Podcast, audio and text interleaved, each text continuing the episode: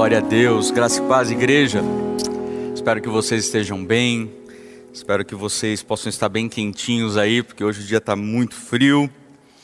Ah, Para não perder tempo, quero convidar você a abrir a sua Bíblia no livro de Josué. Nós vamos ler bem rapidinho, porque hoje tem bastante coisa. O pastor Gustavo já deu uma palhinha. Hoje é um dia mega especial. E mas para isso a gente precisa usar bem o tempo. Então vamos lá. Josué capítulo 3, versículo 1. Eu vou lendo aqui na, na minha versão NVI, tá? Vamos lá. De manhã bem cedo, Josué e todos os israelitas partiram de Sitim e foram para o Jordão, onde acamparam antes de atravessar o rio. Três dias depois, os oficiais percorreram o acampamento e deram essa ordem ao povo: Quando virem a arca da aliança do Senhor, o seu Deus, e os sacerdotes levitas carregando a arca, saiam das suas, posi das suas posições e sigam-na.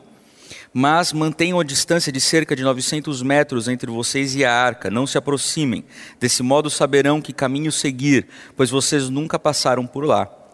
Josué ordenou ao povo: santifiquem-se, pois amanhã o Senhor fará maravilhas entre vocês. E disse aos sacerdotes: levantem a arca da aliança e passem à frente do povo. Eles a levantaram e foram na frente. E o Senhor disse a Josué: Hoje começarei a exaltá-lo à vista de todo Israel, para que saibam que estarei com você e como estive com Moisés. Portanto, você é quem dará a seguinte ordem aos sacerdotes que carregam a arca da aliança: quando chegarem às margens das águas do Jordão, parem junto ao rio. Então Josué disse aos israelitas: Venham ouvir as palavras do Senhor, o seu Deus. Assim saberão que o Deus vivo está no meio de vocês, e que certamente expulsará de diante de vocês os cananeus, os hititas, os heveus, os ferezeus, os girgazeus, os amorreus e os jebuseus. Vejam, a arca da aliança do soberano de toda a terra atravessa o Jordão à frente de vocês. Agora, escolham doze israelitas, um de cada tribo quando os sacerdotes que carregam a arca do Senhor, o soberano de toda a terra, puserem os pés no Jordão, a correnteza será represada e as águas formarão uma muralha. Quando, pois, o povo desmontou o acampamento para atravessar o Jordão, os sacerdotes que carregavam a arca foram adiante. O Jordão transborda em ambas as margens na época da colheita. Assim que os sacerdotes que carregavam a arca da aliança chegaram ao Jordão e seus pés tocaram as águas, a correnteza que descia parou de correr e formou uma muralha a grande distância, perto de uma cidade chamada Adã, nas proximidades de Zaretã. E as águas que desciam para o mar de Arabá, o mar salgado, ecoaram totalmente. E assim o povo atravessou o rio em frente de Jericó. Os sacerdotes que carregavam a arca da aliança do Senhor ficaram parados em terra seca, no meio do Jordão, enquanto todo Israel passava, até que toda a nação atravessou pisando em terra seca. Glória a Deus. Vou ler só um trechinho do capítulo 4. Quando toda a nação terminou de atravessar o Jordão, o Senhor disse a Josué: Escolha doze homens dentre o povo, um de cada tribo, e mande que apanhem doze pedras no meio do Jordão, do lugar onde os sacerdotes ficaram parados. Levem-nas com vocês para o local onde forem passar a noite. Josué convocou os doze homens que escolheram dentre os israelitas, um de cada tribo, e lhes disse: Passem adiante do arco do Senhor, o seu Deus, até o meio do Jordão. Põe a cada um de vocês uma pedra nos ombros, conforme o número das tribos dos israelitas. Elas servirão de sinal para vocês. No futuro, quando seus filhos lhe perguntarem que significam essas pedras, respondam que as águas do Jordão foram interrompidas diante da arca da aliança do Senhor. Quando a arca atravessou o Jordão, as águas foram interrompidas. Essas pedras serão um memorial perpétuo para o povo de Israel. Amém, igreja? Ah, na Bíblia, nós vemos, ah, ao longo de todos os livros, nós vemos diversas vezes alguns é, números que aparecem repetidamente. E esses números, eles têm um contexto, eles têm um significado por trás. O, o, contexto no qual eles aparecem é um contexto que a gente precisa prestar atenção, porque também nos ensina, a gente consegue entender é, um pouco mais sobre o agir de Deus, o mover de Deus. Um desses números é o número 40, é um número extremamente significativo nas Escrituras, porque aparece em diversos momentos dela. Uh, 40 é um número que tem um significado de transição. É basicamente um, um, Quando aparece esse número, é Deus movendo alguém ou o povo é, de um lugar para outro, de uma estação para outra, de uma realidade para outra. 40 dias foram os dias que Jesus passou no deserto antes de começar o seu ministério público. 40 anos foi o tempo que o povo de Israel esteve no deserto antes de entrar na terra prometida. Uma geração na Bíblia é marcada por 40 anos. Você começa uma geração, depois de 40 anos passa-se a contar uma segunda geração, e assim sucessivamente. Então, quando nós estudamos esses números e estudamos os seus contextos, a gente consegue ver que esse 40 é um contexto de transição. Deus está movendo a gente para uma nova realidade, para um novo tempo, para um novo momento. O povo esteve no deserto por 40 anos. 40 anos para eles aprenderem a ter fé no seu Deus, 40 anos para eles terem os seus hábitos corrigidos, 40 anos para eles aprenderem a serem humildes, 40 anos para eles serem treinados. E agora, no final do quadragésimo ano, chegou o momento da travessia do Rio Jordão. E esse momento foi um momento inesquecível, gigantesco, miraculoso, algo incrível. Porque quando eles cruzaram o Rio Jordão, nós lemos nas Escrituras que era o período de cheias do Rio Jordão. E se tem um período que você não quer tentar atravessar um rio como o Rio Jordão, é o período de cheias. Esse é um período em que o nível de periculosidade aumenta gigantesco. As chances daquele povo de muitos se afogarem, muitos perderem os seus bens, os seus valores, era enorme. É uma época em que a, a capacidade humana, os recursos que eles tinham, era praticamente insignificante diante da circunstância que era aquele rio no período de cheias. Um tempo em que a resposta que eles poderiam dar para aquela situação era praticamente nada. Em outras palavras, eu quero te dizer que Deus ele faz algumas das suas melhores obras nos períodos de cheia das nossas vidas. Deus faz alguns dos seus trabalhos mais memoráveis, alguns dos seus milagres mais incríveis no período de cheia, quando as águas estão muito altas, quando os problemas são grandes demais, quando as circunstâncias e as necessidades são assustadoras. Em outras palavras, naquelas situações em que a, o contexto, em que a circunstância é muito maior do que eu e você. Parece até às vezes que Deus ele permite que esses contextos eles se tornem difíceis ainda mais, para deixar bem claro de que existe um só Deus e que eu e você nós não somos ele. E foi justamente nessa época das cheias que Deus escolheu para realizar esse milagre no povo, com o povo. Não foi diferente de quando os filhos de Israel foram cruzar o Mar Vermelho. Eles tinham Faraó de um lado, eles tinham o Mar Vermelho do outro, eles estavam ali, naquele mato sem cachorro, naquela cilada. E aos olhos deles não havia nenhuma, nenhuma solução que não fosse um puro milagre. Não havia nenhuma solução a não ser que Deus rompesse os céus e interferisse miraculosamente, de maneira sobrenatural, naquela circunstância. Então, igreja, se por acaso acontecer de você que está assistindo essa palavra hoje, se você de repente se encontra é, nessa época de cheias aí da sua vida, se você por acaso se encontra num contexto onde para você essas circunstâncias elas são maiores do que você, assim como aquelas águas aquele rio para aquele povo, eu quero te dizer que você que talvez esteja sendo oprimido por essas realidades, que talvez você não esteja numa situação tão ruim quanto você pensa. Talvez, na verdade, esse tempo é o tempo perfeito para o Deus Todo-Poderoso demonstrar exatamente quão todo-poderoso Ele é na sua vida. Posso ouvir amém daí onde você está? Então, nessa época das cheias, Deus disse para os sacerdotes pegarem a arca da aliança, que continha os dez mandamentos, a palavra de Deus, a presença de Deus, que representava a presença de Deus. E Deus ordena que eles colocassem a arca nos seus ombros e eles colocassem os seus pés na margem do Rio Jordão. Por quê? Igreja, porque antes de você ter a experiência daquilo que Deus pode fazer no tempo de cheia da sua vida, Deus quer ver você se mover em fé. Antes é, de você ver todo o poder de Deus em ação nessa circunstância gigantesca, Deus precisa ver eu e você nos movendo em fé. Sabe, não é o bastante falarmos sobre fé, não é o bastante nós postarmos sobre fé, nós precisamos agir em fé.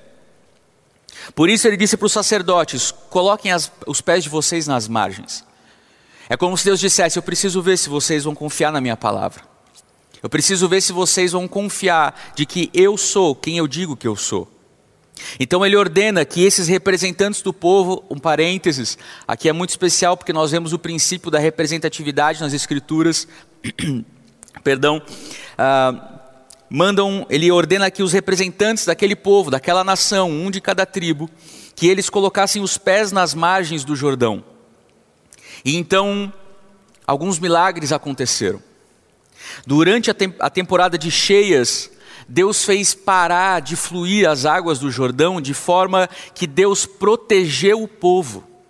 Deus represou as águas do Jordão e esse por si só foi um milagre sobrenatural.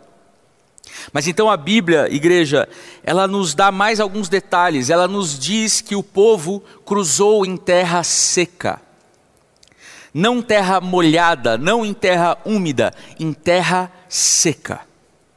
Tinha que ser um terreno aonde eles pudessem caminhar e os seus pés não ficarem enlameados. Tinha que ser um terreno aonde eles pudessem puxar as carroças com os seus bens. Tinha que ser um terreno aonde crianças, velhos, idosos pudessem caminhar, aonde os animais conseguissem ter tração. Igreja, Deus não somente represou as águas do Rio Jordão, mas, mas Deus instantaneamente drenou um solo que foi irrigado por séculos, milênios. Deus secou aquela terra para que o povo passasse naquele lugar com os seus pés em seco. A Bíblia é muito clara e tudo isso aconteceu quando? No período de cheias.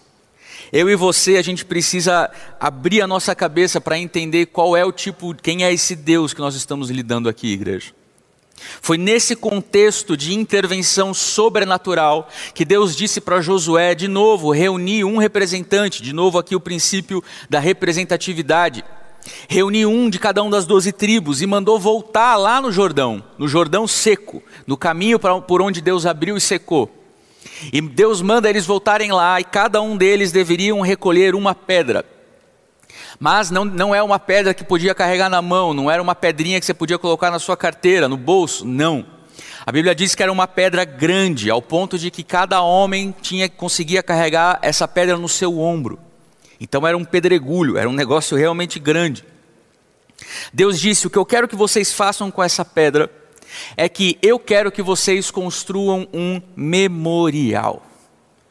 Essa pedra, essas pedras, elas vão ser meio que pedras de recordação para vocês. Eu quero que vocês construam algo para que vocês não se esqueçam de duas coisas. Uma, o que foi feito aqui. Segunda, quem foi que fez isso.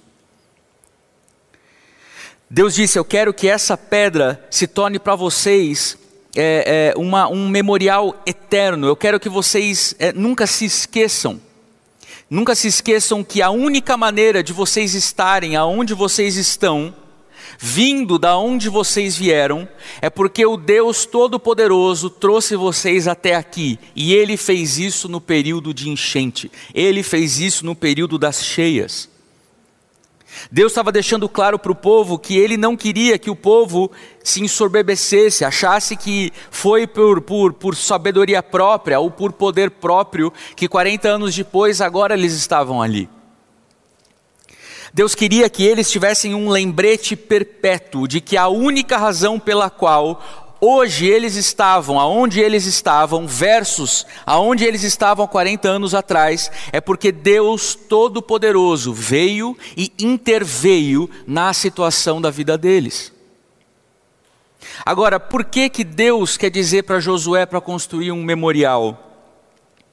Igreja, Deus mandou ele construir um memorial porque Deus sabe que nós nos esquecemos facilmente de algumas coisas. Existem filhos, por exemplo, que se esquecem. Se esquecem de que não se alimentavam por conta própria, de que não se vestiam por conta própria, de que não moravam por conta própria, e de que se não fosse o fato de pai, mãe, tio, tia, avô, avó estarem presentes na vida deles, eles não teriam a vida que eles têm hoje. Se não fosse pelo investimento, pelas horas, nós temos uma geração, aliás, de pessoas que esqueceram disso.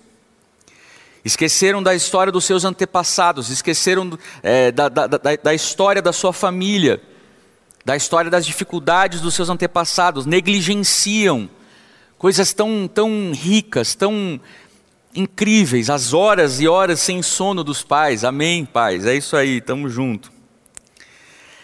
Igreja, Deus sabe que eu e você, nós somos propensos ao esquecimento, que nós somos suscetíveis a esquecer das coisas.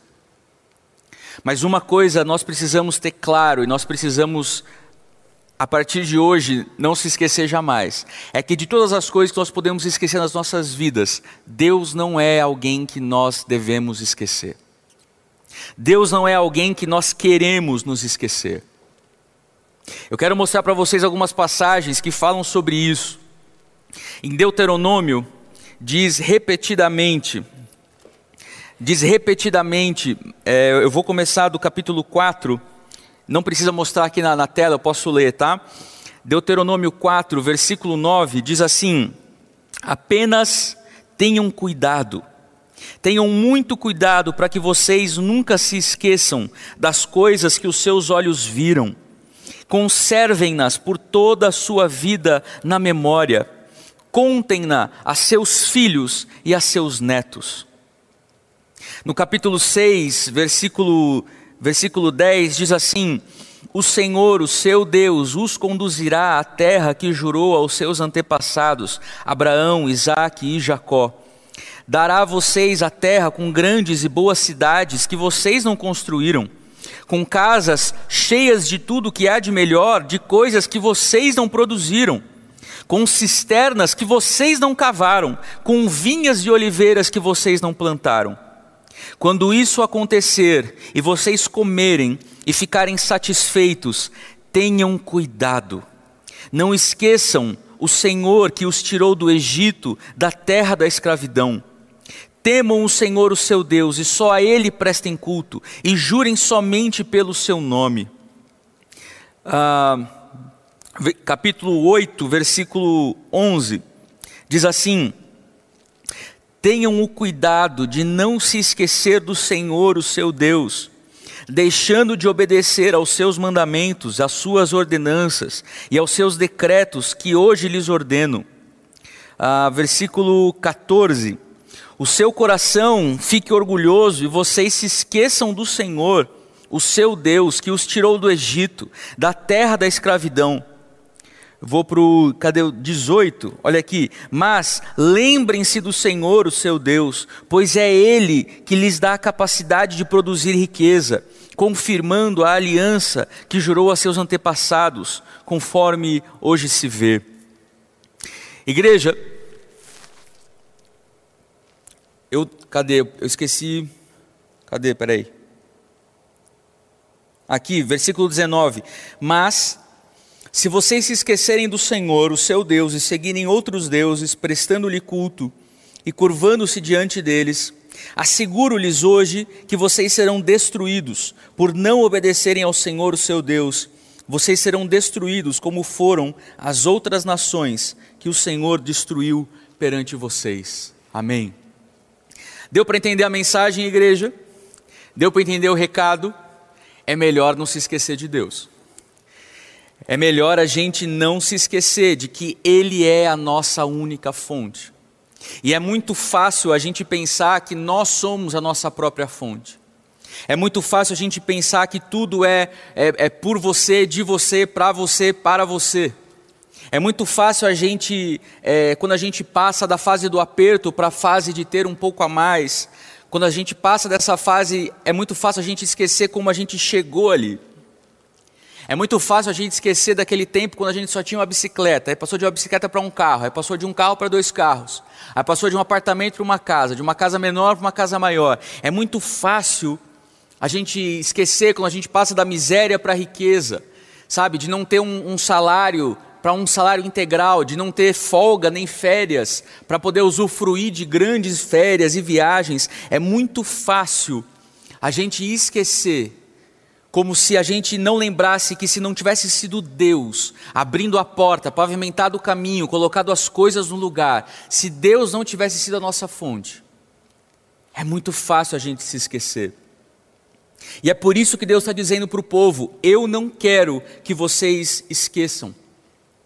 Ali no, no capítulo 6, Deuteronômio, que eu acabei de ler, ele diz assim: Não só tirei, não tirei de onde vocês estavam, para onde você está, mas eu também deixei que os pecadores preparassem as coisas para vocês. Eles construíram cidades que vocês não construíram. Eles plantaram jardins que vocês não plantaram. Eles plantaram árvores que vocês não plantaram. Eles cavaram poços, que vocês vão beber desses poços, mas não foram vocês quem cavaram esses poços. Então, Deus, dizendo assim: Eu usei pecadores para fazer todas essas coisas, para que quando vocês chegassem aonde vocês estão, tudo já tivesse pronto. Mas não caiam no erro de achar que vocês são os responsáveis por tudo isso. Não se esqueçam de que eu, o seu Deus, sou a única fonte da vida de vocês.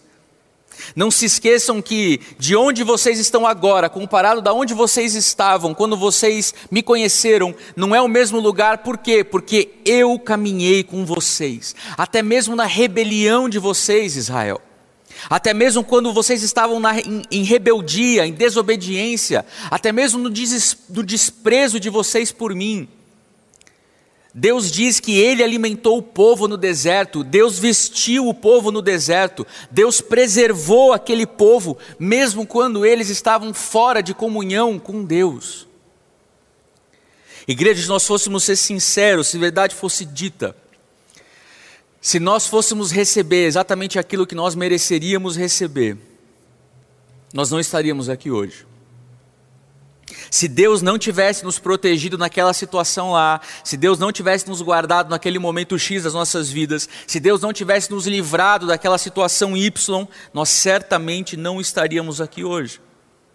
Mas é justamente porque Deus zela por nós, que Ele não deixou acontecer o que poderia ter acontecido, e nos preservou e nos acompanhou, mas Ele chama a nossa atenção: não se esqueçam então Deus diz a eles: Eu quero que vocês usem essas pedras para construir um memorial. Ele diz para eles não se esquecerem da bondade de Deus e que somente Ele é a nossa fonte, de que somente Ele é a sua fonte, você que está aí assistindo. Sabe qual que é a beleza disso, igreja? Sabe qual que é a beleza de Deus ser a nossa única fonte? É que nós não temos outros donos. Nada que pode nos acontecer, nada que podemos ser privados aqui nessa terra, nada, nada se compara, porque Deus é a nossa fonte. Não há nada que possa nos ameaçar, porque é Ele quem nos alimenta, é Ele quem nos protege, é Ele quem nos supre, é Ele quem nos alegra, é Ele quem nos dá o fôlego de vida. E quando nós nos alinhamos com Deus da maneira como Ele quer que nós nos alinhemos com Ele, Ele diz: Eu me manifestarei na sua vida, mesmo nos períodos de cheia. Então, Deus envia os sacerdotes manda ele buscar as pedras, reúnam as pedras. E quando vocês juntarem essas pedras, vai aparecer uma pergunta. E a grande questão vai ser essa: o que é que essas pedras significam? Deus disse para eles: Eu quero que vocês construam um memorial para fazer com que o meu povo se lembre que eu sou o Deus de agora, assim como eu fui o Deus no passado. Então ele disse a Israel: circuncide seus filhos e todas as gerações depois deles. Lembrem-se da Páscoa. Lá no Novo Testamento, Jesus disse: façam isso em memória de mim. Por quê? Porque Deus quer constantemente nos lembrar de que Ele é a nossa fonte, Ele é o Deus do agora, assim como Ele foi no nosso passado. Eu quero que você construa esse memorial, e aí Deus completa quando seus filhos perguntarem o que essas pedras significam, vocês dirão a eles: porque as águas do Jordão foram separadas diante da arca da aliança do Senhor para cruzar o Jordão. Então essas pedras se tornarão um memorial para os filhos de Israel para sempre. Igreja, nós deveríamos ter uma fé transferível. Nós deveríamos é, entender que a fé, ela precisa ser transferida de uma geração para outra geração, para outra geração. Nós vivemos tanto caos hoje porque houve um problema de transferência. Nós temos, um, temos uma geração de jovens que não, não receberam a fé transferida dos seus pais. O microfone está desligado? Tá ligado? Só um teste. Vamos lá. Nós temos um problema gigantesco de transferência. Está funcionando? Pessoal da técnica? Som, som, teste, teste. Maravilha, vamos lá. Igreja, e quando existe esse problema de transferência, quando a fé ela não é, memori não é memorizada, quando a fé não se torna um memorial, o que acontece é que a geração seguinte não entende os valores das coisas não entende o porquê de algumas coisas que nós fazemos o que fazemos. Mas qual que é o efeito colateral disso? Qual que é o resultado de quando uma fé não é transferida para a próxima geração, quando as histórias não são contadas, quando as histórias não são relembradas? Juízes capítulo 2, versículo 10 diz assim: Depois que toda aquela geração foi reunida a seus antepassados, surgiu uma nova geração que não conhecia o Senhor e o que ele havia feito por Israel. Então os israelitas fizeram o que o Senhor reprova e prestaram cultos aos balins. Igreja, como não houve transferência de fé, a próxima geração cresceu sem o Senhor.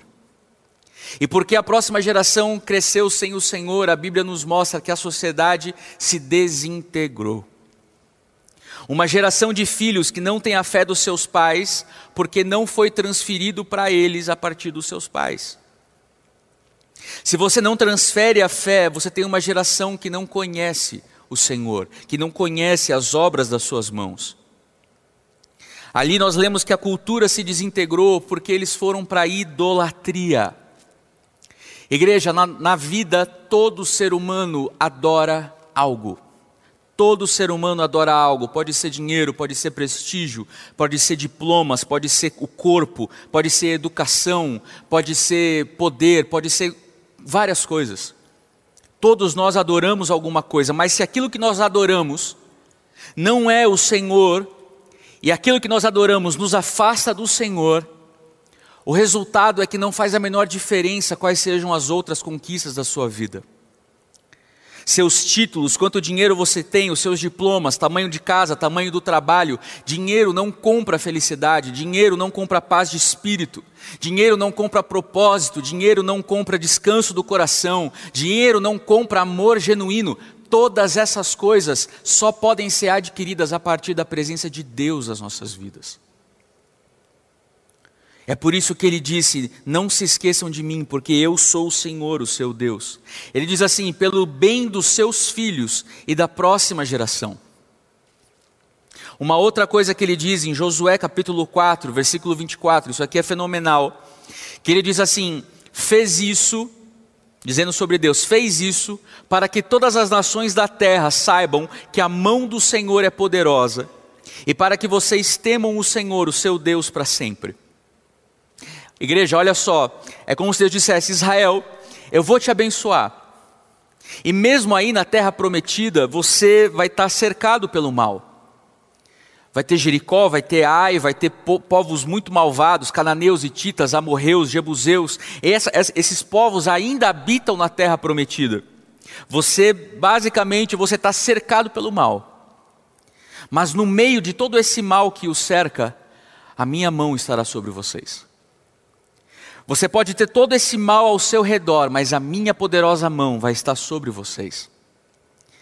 Mas a razão pela qual a minha mão vai estar sobre vocês é para que todo esse entorno, todo a, toda a terra saiba que eu sou Deus sobre vocês. Todos aqueles que estão lá fora, cananeus, hititas, amorreus, eu quero que eles ouçam as histórias daquilo que eu tenho feito no seu meio. Eu quero que eles ouçam os milagres que eu estou fazendo na vida de vocês. Eu quero que eles ouçam as histórias de transformações de vidas, os casamentos restaurados, a dignidade que voltou para as casas, a, a espiritualidade é, verdadeira que emana da vida de vocês. Eu quero me exibir para todas as nações da face da terra por aquilo que eu tenho feito no meio de vocês. Igreja, Deus nos deu, por exemplo, essa terra prometida do nosso prédio próprio, não é apenas para mim e para você usufruir, não é porque nós somos bonitinhos. Deus nos deu isso para que ficasse claro para Santo André, São Bernardo, São Caetano, São Paulo, Brasil, de que, uau, Deus, a poderosa mão do Senhor está sobre aquele lugar.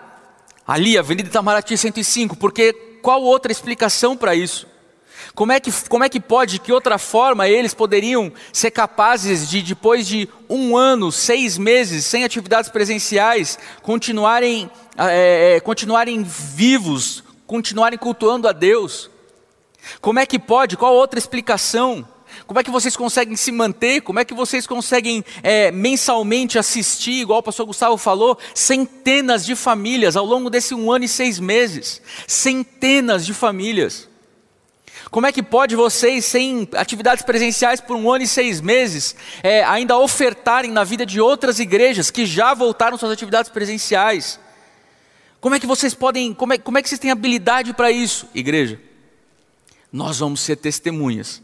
A nossa resposta é: pela poderosa mão do Senhor, nosso Deus, que veio ao nosso encontro, mesmo no tempo de cheia das nossas vidas. Posso ouvir amém? Em sua casa, você pode estar cercado pelo mal, você pode estar falando, meu Deus, o que é que eu vou fazer? Mas enquanto você disser, quanto a mim e a minha casa, nós serviremos ao Senhor. Sabe, enquanto você disser isso, simplesmente não fará diferença o mal que está ao seu redor, porque enquanto você viver isso, é Deus quem, quem, quem resguarda, quem diz: Eu tornarei a sua casa excelente no meio da terra porque você se lembrou de mim, mesmo estando rodeado por todo tipo de mal. Portanto, igreja, não tenha vergonha, não tenha vergonha do seu Deus, não tenha vergonha de adorar o nome dEle, não tenha vergonha de fazer boas obras em nome dEle, de adorá-lo, de glorificá-lo. O nosso trabalho individualmente é glorificar Deus, coletivamente também. E se nós, igreja, nos afastarmos de Deus, aí sim será colapso nós entraremos em colapso, porque tudo é sobre Ele. E a próxima vez que você estiver na estação de cheias da sua vida, na próxima vez que você estiver na sua casa, a minha sugestão para você é: levante o histórico de Deus na sua vida. Levante o histórico de Deus na sua casa. Levante o histórico de Deus na sua família, na sua comunidade local, na sua igreja. E quando você revê aquilo que ele já fez no mar, no mar vermelho da sua vida, quando, que, quando você revê aquilo que ele fez no Rio Jordão da sua vida, quando você se deparar com uma situação nova, uma Jericó da sua vida, você vai poder dizer assim: Deus tem um histórico com a gente. Deus tem um histórico com a nossa casa. Deus tem um histórico com o seu povo. Assim como Deus fez lá, Deus faz aqui. Quando seus filhos perguntarem, papai, mamãe, o que é que a gente vai fazer? Você vai poder olhar no olho deles e dizer assim: fique em paz, filho. O Deus que agiu no nosso passado, o Deus que mudou a nossa história lá atrás, é o Deus que pode mudar a nossa história hoje. Igreja, hoje o, pastor Gustavo até falou que tinha uma surpresa. A gente tem um, um vídeo preparado para passar para vocês. E esse vídeo é, na verdade, nada menos do que justamente esse princípio dessa passagem. O primeiro movimento que nós fizemos aqui na nossa igreja local de retomada das atividades presenciais foi a equipe pastoral voltar a orar na tenda de oração, no pátio de oração. a primeira coisa que a gente fez foi um movimento de orar a Deus, de entrar na presença de Deus. O segundo movimento que nós fizemos foi o que vocês vão ver nesse vídeo. Eu vou voltar a falar logo depois dele. Pessoal da técnica, se puder soltar o vídeo, pode soltar. Assista aí.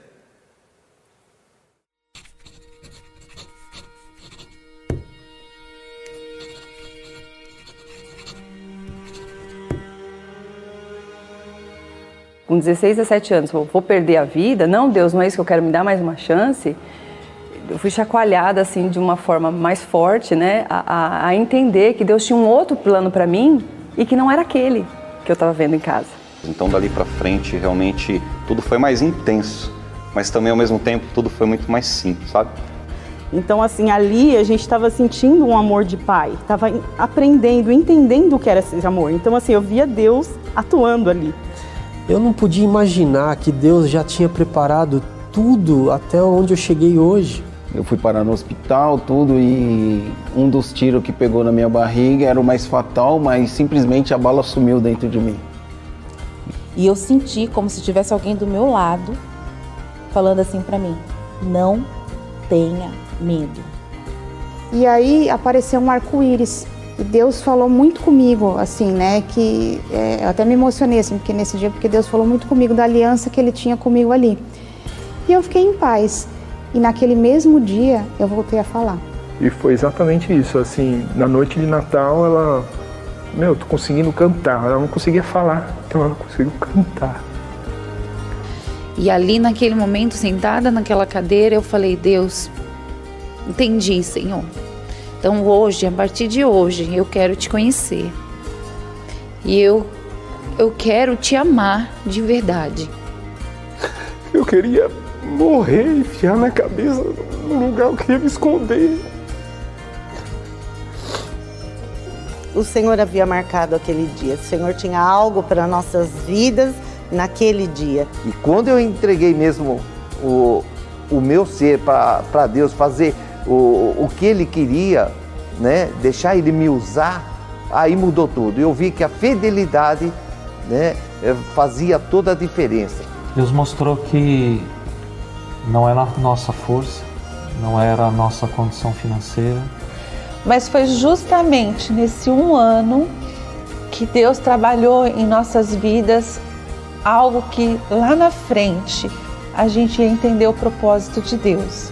Quando assistia filme de super-heróis, eu tinha um desejo gigantesco que aqueles super-heróis fossem de verdade, para mudar a minha história. Era muita, foi uma história de muita, muita, muito sofrimento, muita ausência de amor fundamental. E aí de repente quando eu olho, tinha duas linhas escritas e o resto tudo em branco. Nessa linha escrito estava é, eis que tomo em minhas mãos a tua causa, eis que serei o teu advogado. Nós podemos dizer por experiência própria que quando Deus muda a história de alguém, é sempre muito além do que você poderia pensar, imaginar ou sonhar.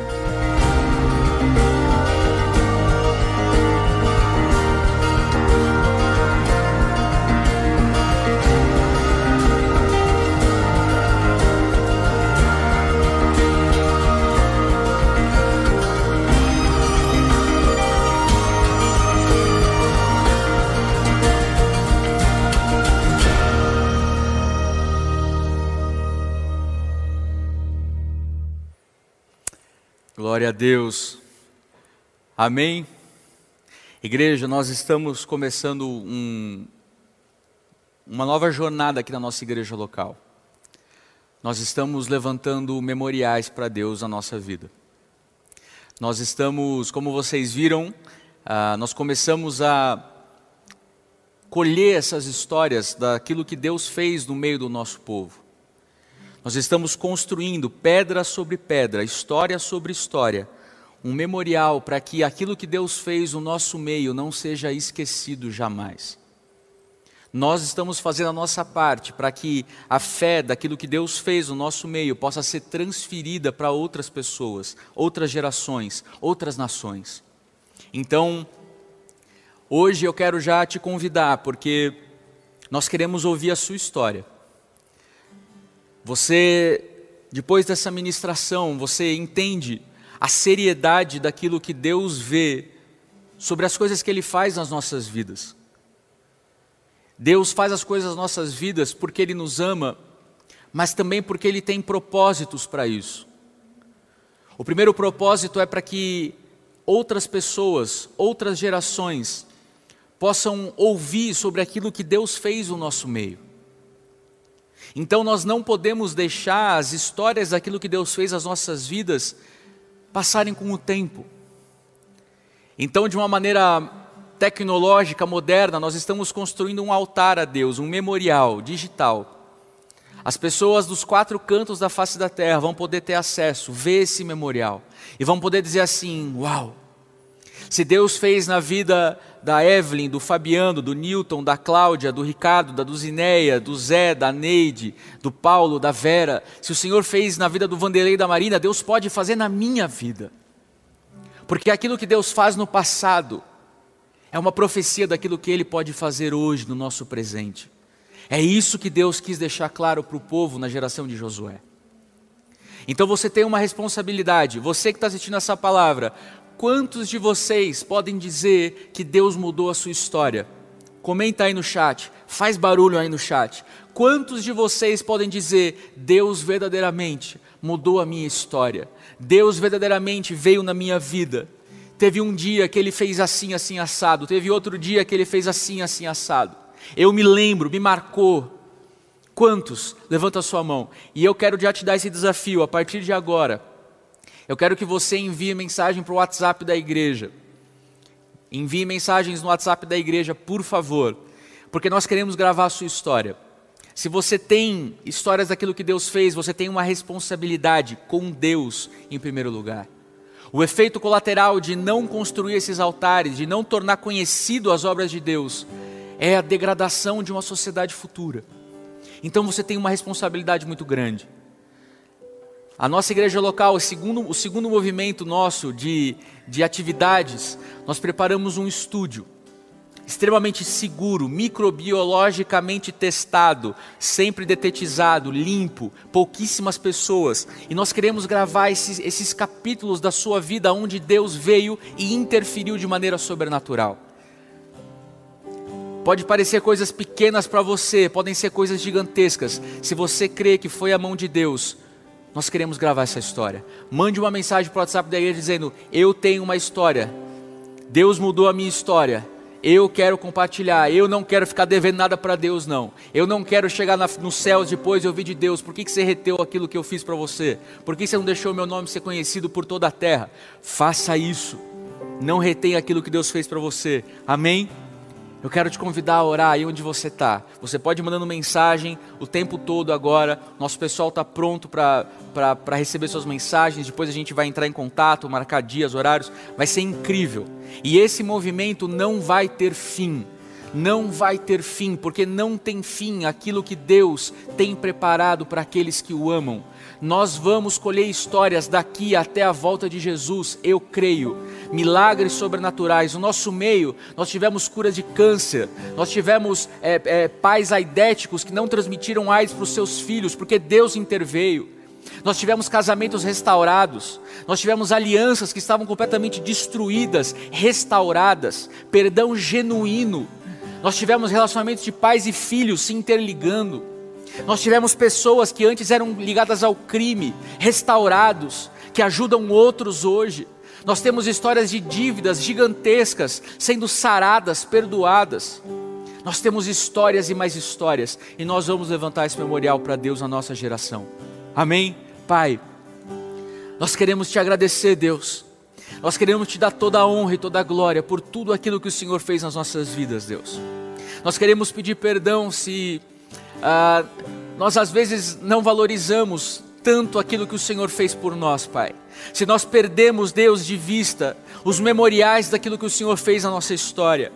Senhor, nós oramos, nós oramos por uma onda sobrenatural de transferência de fé.